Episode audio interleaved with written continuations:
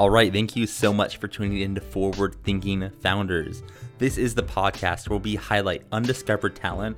We're scanning Y Combinator, Pioneer, Product Hunt, Twitter, Indie Hackers, all these different networks to find really interesting founders and interesting projects and startups, and we feature them on the podcast before you've probably heard of any of them. And what's great about this is you get to follow along on their journey as they become more and more successful and say, I knew them when. So thank you so much for tuning in to Forward Thinking Founders. And let's get into our next founder you haven't heard of, but you will.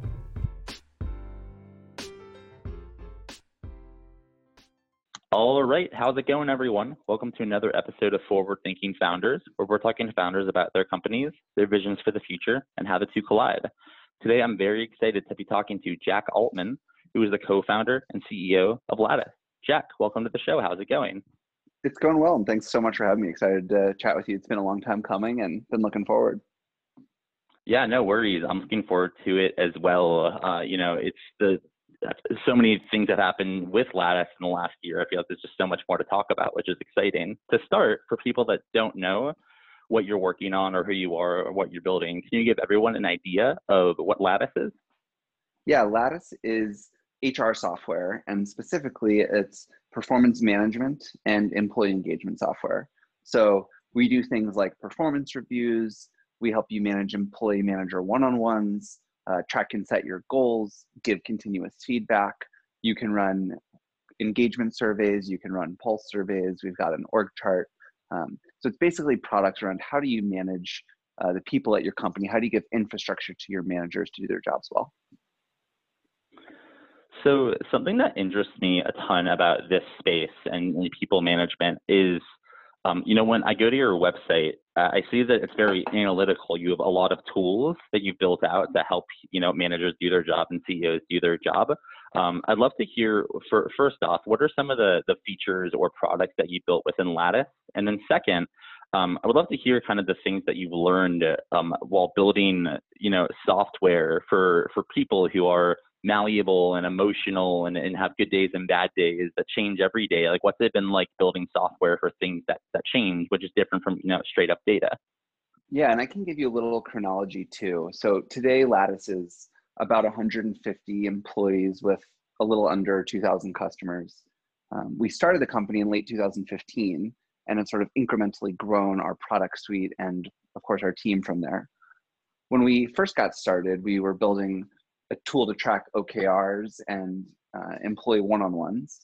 And then throughout the course of that first year, we also added performance reviews and feedback.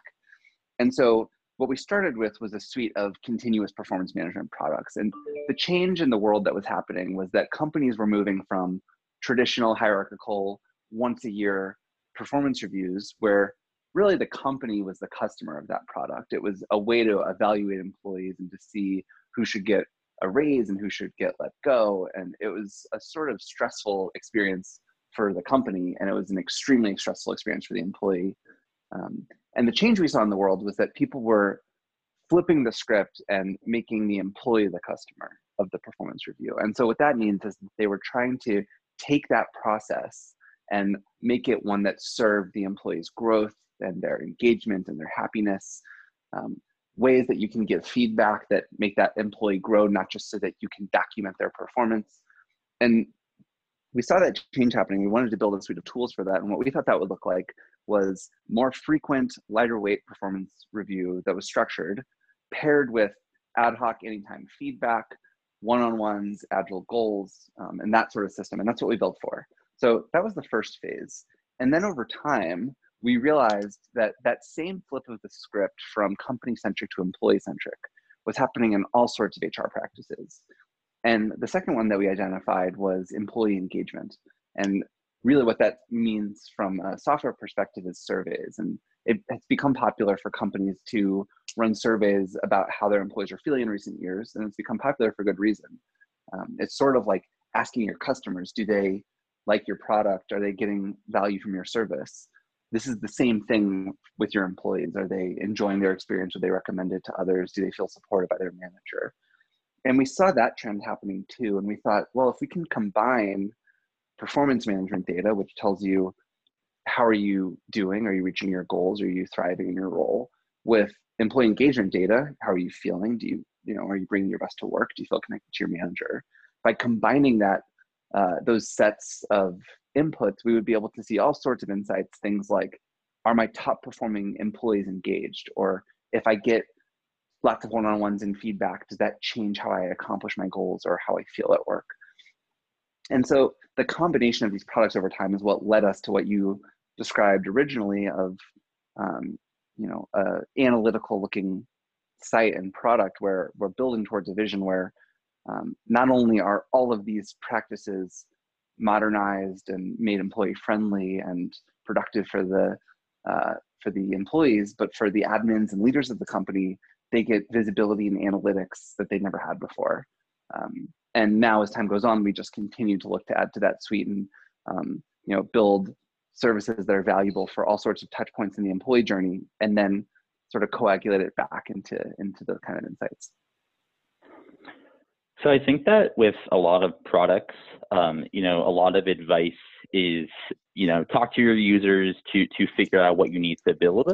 Um, but what's interesting about what you've built with Lattice is I am guessing you use Lattice within your own company as well. Um, so what has been the dynamic with product development with it, with like knowing what you need to build just by being a user and talking externally to people that are your users or future users? Do you even need to talk to outside people or um, what's that dynamic with product development? I'd love to know. It's a really thoughtful question. Um, and it is totally true that t- Lattice today is a perfect Lattice customer. When we were first getting started, when we were two and then six and then you know 12 people we were we were not really a good lattice customer at that point you don't really need a performance management system when you're small um, but as we crossed 50 100 150 employees we did become a perfect lattice user and in terms of connecting that to product development i think you can use it but you have to be careful um, a lot of startups even out of the get-go are their own customer so there's a lot of two-person companies that offer a service that works great for two person companies. Um, so, so some people actually feel this dynamic on day one. I think the the the key is to use it for its advantages, but not get caught in the traps. And so the advantages are that you can, in many cases, short circuit the normal product development cycle because you are yourself a user. But the trap is forgetting that you're just one customer and you you are a customer who cares deeply about your problem of course but you're still just one customer and if you were going out and doing customer interviews to try to find what products the market wanted or how they were enjoying your products you would never think to just ask one and so even though you're a very special customer the key is to remember that you're just one and it's no substitute for customer research so yeah, that's a great answer and a perspective I haven't thought about, but is you know total totally correct. So I appreciate that.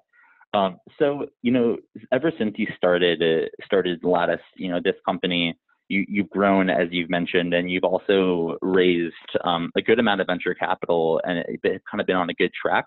Um, I'd love to learn a little bit um, about kind of shifting the conversation a, a, little to what it's been like fundraising for Lattice, um, but specifically focusing on um, now that you've raised, I, I, believe it was around, correct me if I'm wrong, but I believe around $50 million. Um, what are some of the things that, looking back on 2015 and 2016 and 2017, you think you could have thought about differently to put yourself maybe in like a better position today? Obviously, there's always what it could have, but I'm curious if like you were talking to yourself, you know, of five years ago, what are some of the things you would tell them about fundraising? Yeah, it's it's a good question. I mean, um, and to the to the point of would have coulda should have it's it's really hard to try to go back and rewrite the history on a lot of these things and you know the way that you raise the rounds does end up impacting so much. So before sharing any of these thoughts a big caveat is that on the whole i think um, it worked out well enough for us and i don't think anybody ever perfectly optimizes their fundraising but the big stuff we got right enough which was that we got great partners on the cap table we had enough cash to um, never have to think too short term uh, and to be able to grow the business. Um, and we, you know, we, we sort of never, it never, fundraising has never been um, something that created a huge problem for us. And that's just to start something I'm grateful for. So I think if there were, if there are learnings that I would go back and tell myself, um, there'd probably be two for the very early stage. Um, the first is it's very tempting to optimize for valuation and for capital raised early on. Um, and you always hear the advice that you know you should pick the right investor, and it's like a marriage, and you'll be working with these people for a very long time. Um, and I, I think it's it's easy to ignore that advice, but that particular piece of advice is so right. I think in the case that your startup does work, it everything's fine. It doesn't matter if you diluted a few extra points. Um, what really matters is the binary outcome of did you make it work or not. And something that Vinod Khosla said, which I think is quite true, is that there's there's a ton of investors who don't add value, and those are fine. What you really want to avoid is the investors who do harm, the investors who think they're running your company or who put their, you know, who who try to push their weight around or who create real headaches for founders. I think a lot of times the thing that can stress founders out the most is when they have a super toxic board member or just investor who's trying to, you know, do damage. So the very first thing to know is that just just avoiding problematic investors is is a huge win. But then there is this small segment of investors um, who can properly add value, um, who can cause entrepreneurs to think a little bit differently, who can push you when you need a push and can make you feel better when you need to feel better, um, who can add value through introductions and through their network, who have seen a story unfold in many ways and don't overly pattern match it to you, but can share wisdom that you don't have access to otherwise. And so the number one thing is to avoid those problem investors. And if you can, to find one or two, you know, among your allocation of investors who really can add value to you and who you really are excited to be with on that full journey, either as a board member or a close advisor. Um, and we were sort of lucky to get those early on. We haven't had any investors who have caused us uh, any grief, and we've had a lot of investors who have actually been really helpful. Um, you know, Miles Grimshaw from Thrive, who joined our board uh, early on, but also led our seed round from the get go, um, has been a super close confidant and a total partner to the business. Um, and that was a really lucky thing for us. Um, another example is Chris Howard, uh, who also was one of our very first investors and has been a huge moral support. He's been there for a steady hand. He's been guidance. So um, some of those great investors that you get early on can add huge value. So lesson one is don't over optimize on the price or the sexiness of that round and really give weight to avoiding bad investors and to finding the great ones. The other point, and this is easy to say when it went well, so I'm a little hesitant, but um, it is a thing that happens often, which is that, um, you know, and this this was in 2016, but this happens, you know, even more now. Maybe now in a post-coronavirus world, it's a little bit different. But seed rounds have gotten huge, and so you know, we raised 2.8 million dollars in our seed round. Um, companies today, you'll often see raising five, six million dollars, and the truth is, you don't really need that much cash typically to find product market fit. And overrate, you know, it was okay for us to raise 2.8, but looking back, we didn't need most of that. We probably needed 1 million. And, you know, looking back to earlier in this last cycle and certainly historically, seed rounds were way smaller than this. And certainly now these $5 million rounds that you see is, you know, historically that's a series A. Um, but the the large early rounds can both be unnecessarily dilutive because it's you know the, it's the most expensive capital you'll ever raise from an equity perspective. And they can also remove the sense of urgency and scarcity that drives innovation and focus. And so i think if i were to do it again i probably would have raised a little bit less early on and then save all that raising for once you have product market fit and you're really you know going big on sales and marketing and, and whatnot yeah, th- those are two really, really good points. I have a follow up question on your first one. So, um, obviously, you know, uh, most founders, if not all founders, want to work with the best VCs they can. And the VCs, you know, they want to win every deal that they want to win, right? So they're not going to, on purpose, show a side to them that might be negative.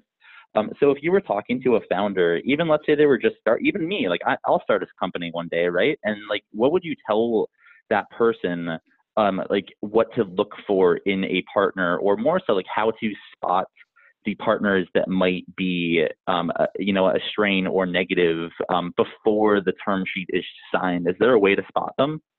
Yeah, so it's a it's a great question, um, and I'll give a short answer that is obvious, and then I'll go a little bit longer into something that I think is maybe like uh, you know, uh, a more unique thing to focus on. The the obvious answer is trust your gut and your human instincts. Like I think most of us have a spidey sense for when somebody is talking to us in a way that doesn't feel quite right, or um, when things that they're saying aren't quite adding up, or uh, you know, just the the feel that we get when we talk to them is wrong. And you know, this might come across in an investor, you know, being overly, you know, braggadocious about prior investments. That when you really look back, you realize they're maybe half truths, or maybe it's an investor who's telling you that you know once they invest, it's really important to do this way, and they tell you they proudly tell you a story about how they told one of one of you know quote unquote their founders to to do X, Y, or Z. Um, so when you get signals that either that either something that they're representing isn't deeply you know true or full of integrity, or if they're giving you the sense that they view their job as the boss of the founder, I think those are probably some some indicators that you know there, that there might be more beneath the surface there too. So that, those are a couple things I'd look out for. I think the biggest thing though that so few founders do is references, and it's nothing will give you the truth better than references of portfolio founders that they've worked with, and particularly portfolio founders that they've worked with when things went poorly. I think it's easy for everybody to be, you know, a cheerleader and a supporter when things are going well, and I think, you know, the the proverbial teeth kind of come out when things are not going well, or the unbelievable support and leadership uh, comes out when things aren't going well. And so, um, talking to founders' references and asking real questions to understand what do they like to work with in regular times in good times and in bad times is super important. And by the way this is also i think one of the most important tools for hiring well. You know you do a recruiting process where you know maybe you'll spend five hours with a candidate 10 hours if it's you know if you're lucky but you can't possibly compare with someone who's worked with uh, worked with that person for years. And so really good references is a super important skill to develop as you know a manager and a recruiter just as much as it is a fundraiser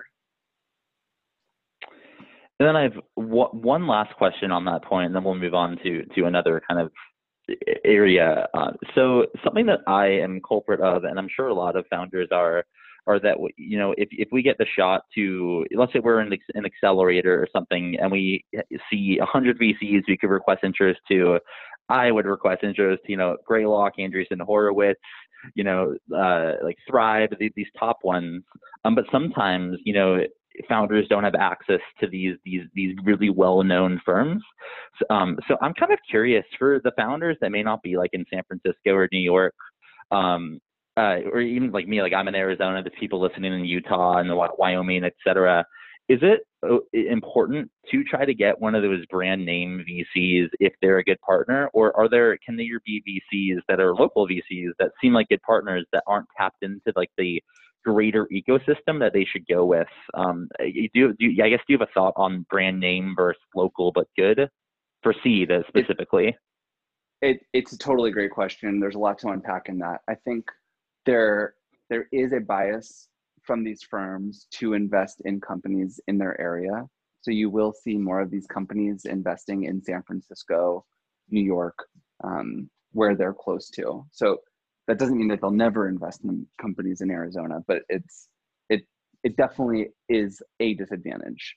Um, that said, a lot of these investors are looking to diversify outside, and even if you are in a network where you don't have direct access, um, most great VCs will still take cold emails. And I think, you know, this notion that it has to be a warm info is one that a small number of investors um, live by. But I think that gets outcompeted by investors who are willing and able to, you know, take cold emails because a lot of the great entrepreneurs when they get started don't have that access. They're outsiders. They're not part of the system.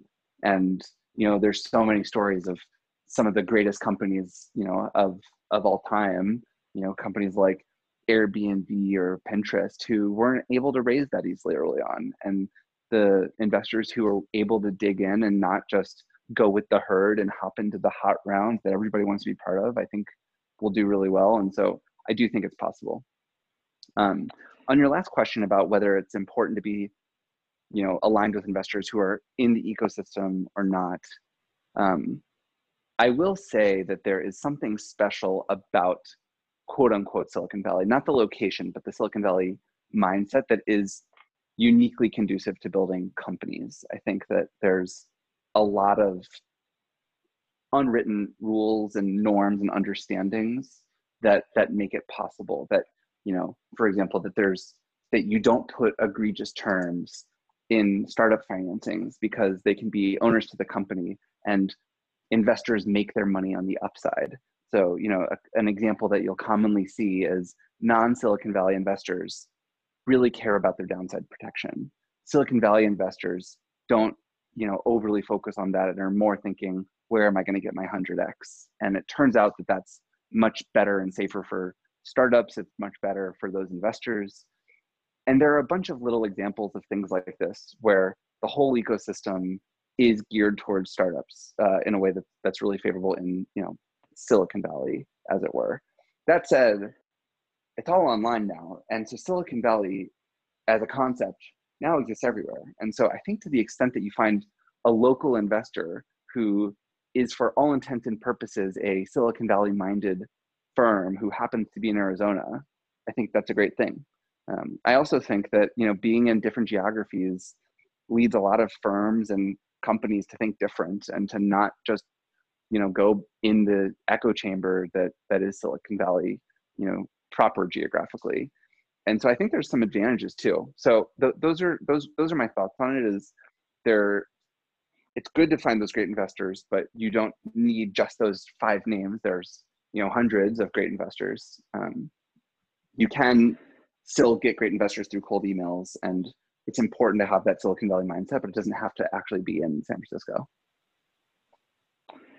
Yeah, it's it's funny you mentioned towards the end that it's all online now um, is just tapping into the network um, because like I physically live in Phoenix, but because of you know some of my previous investors and uh, um, and uh, the company I work for now, which is a YC company, and and uh, the podcast, I like see both sides. Like I live in Phoenix, but I virtually live in San Francisco, and I do kind of see the echo chamber, but I also live outside of it. So it does give me a very unique perspective on things to allow me to create you know my own uh, opinions on on topics and tech. So I totally agree with that a couple more questions, and, and then we'll we'll wrap it up. So, I uh, tweeted um, just before this. Uh, we we went on uh, if anyone had any questions uh, for you, and I got a a few good ones that I'm also curious about. Um, the first one is from Keith Wasserman, and uh, he's wondering uh, um, what's it like being a dad. You, are a new dad. Congratulations. Um, Thank you. I'd love to hear kind of how has that been, and and what's life like, and uh, as a CEO and as a father and as a family. You know, just what, what's that like? So he's three months old now, and it's funny because I talk to my non-parent friends, and I'll be like, "How's you know how's quarantine treating you?" Like I'm meditating and I'm exercising and I'm reading books and watching Netflix and you know it's hard but you know I'm getting by. And I'm like wow that is not my experience. Um, I'm having a you know a great time getting all this extra uh, this extra time with with Liam but it's definitely hard you know as a parent who is it you know at home all day trying to do not even just a full-time job but for many of us you know things have gotten crazier or more intense or busier in various different ways um, while also then in your free hours trying to you know take care of a baby. And um, you know now my wife is slowly getting back to work. She's a um, nurse practitioner and so she's doing her calls over zoom for the most part. But um, you know that balancing all of that is it's tricky. And it builds a lot of empathy for me for you know so many people right now who've got it really hard. I think relatively speaking, we've got it easy here and we're all doing fine. And you know, it's it's it's a challenge, but it it reminds me that this experience of of quarantines is really different for different people. And so trying to be mindful and sensitive to that is, you know, I work with different employees and customers and partners and friends and knowing that this is easy for some people and it's really hard for others i think is is a thing but overall being a father is amazing and it's just you know it's it is a it's an awe-inspiring journey so far but um but yeah it's it's making me reflect on how different this experience is for different people yeah, it, it, I, I totally agree with that. And that, ever like, you know, for me, like, I have a, my, I'm, I'm very lucky for my job is secure. I'm, I'm happy. Like, I, I, you know, things like that. There's people on the total opposite side of the spectrum that lost their job. Maybe they have coronavirus, and it just, it does make you think and make you appreciate what you have. Um, so I appreciate that.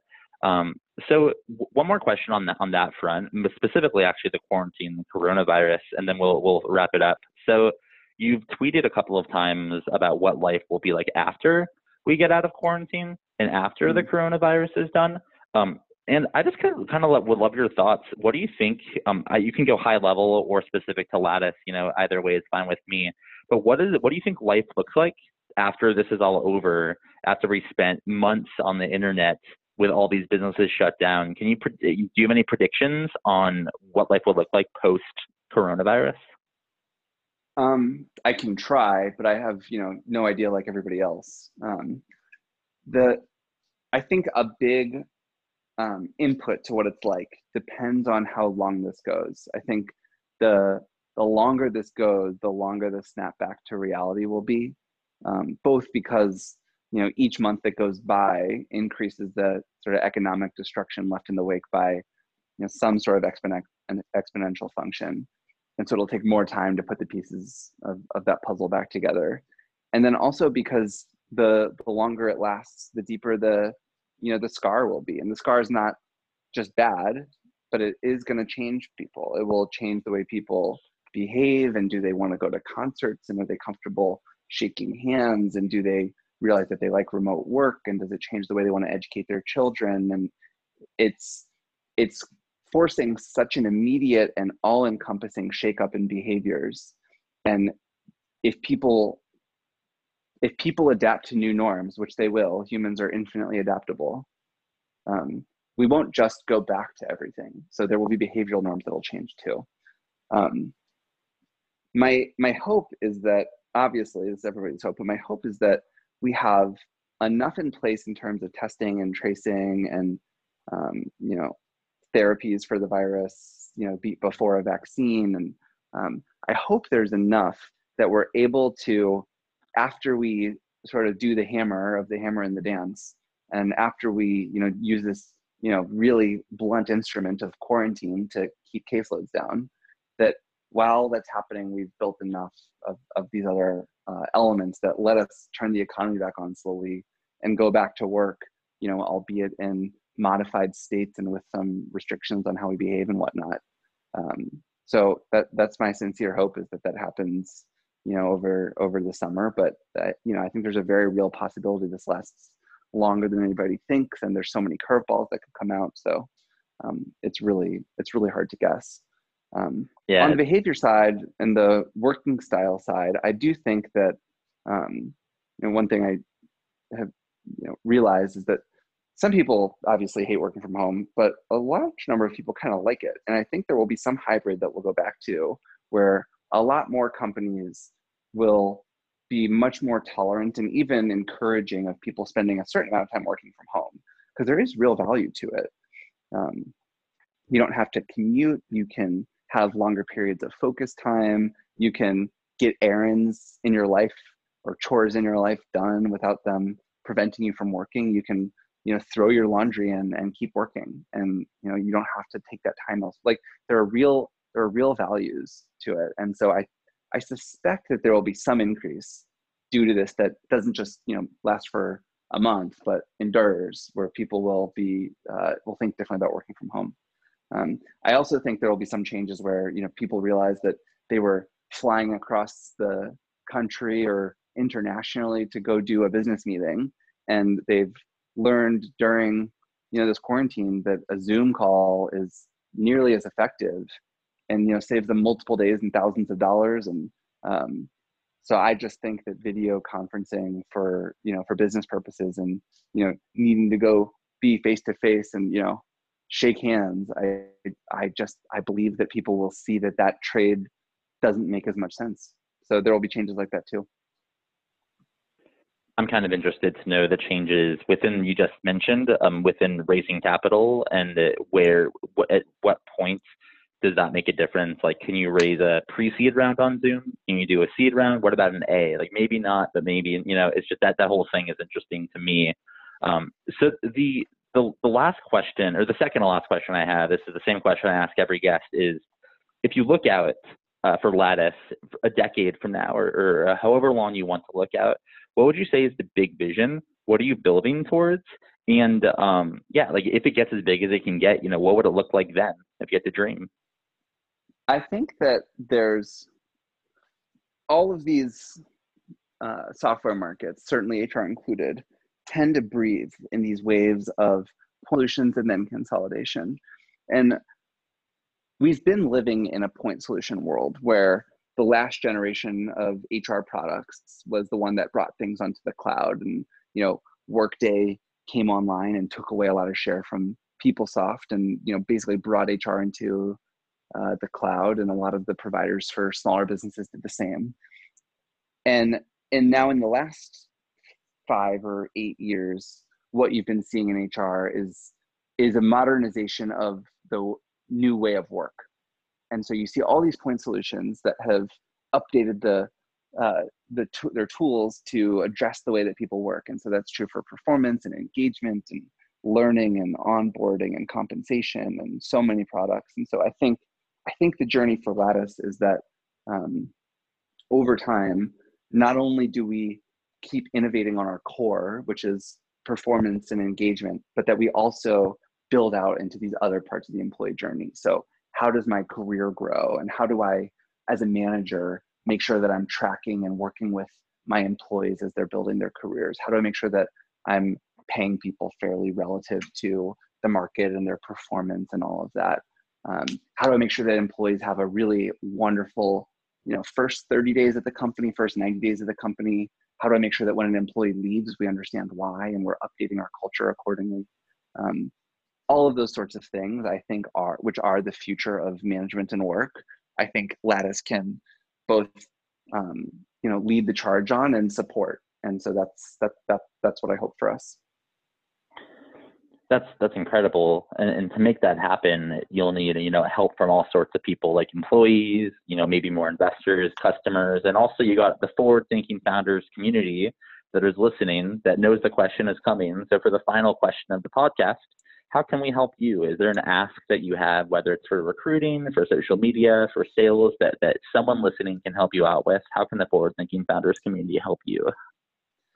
I honestly think the best thing that that a community of founders could do for Lattice would be to keep carrying the torch of this new style of work and management. I think Lattice is predicated on the belief that the future of how companies are built is one that is empathetic and employee centric and focused on career growth and focused on meaningful work experiences and not sort of the old way of doing work where humans are resources and where you're sort of acting ruthlessly to optimize for the company value and not assuming that you know you need to necessarily invest in employees and so i think if the next generation of founders builds their companies that way that will be a world in which lattice thrives so that's that is probably the best that could the best thing that could happen I love that. Well, Jack, thank you so much for for coming on. I, I really enjoyed the conversation. I wish wish you best of luck moving forward with your company and making your vision happen. Sounds good. Thank you so much again for having me. Okay, thank you everyone for tuning into that episode. I hope you really enjoyed it. And luckily, there's another one coming up real soon. But before then, I have a couple things to tell you. First, if you're listening to this and you think you're working on something cool or you think you're smart, hit me up on Twitter. I am at Matt underscore Sherman, and that is Matt with one T.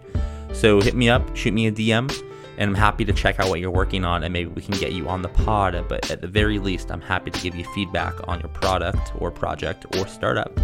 Lastly, if you can please rate this podcast in the iTunes store, that would be awesome. I'm trying to get up in the rankings so more people can discover these awesome founders. And the only way to do that, or one of the ways to do that, is growing with rankings. So if you like what you're listening to, please just go onto the iTunes store, give it five stars or four, you know, or three. I'm not going to tell you what to give, but just tell whatever I deserve, you should rate that. With that, I'm signing off. See you next time. Bye.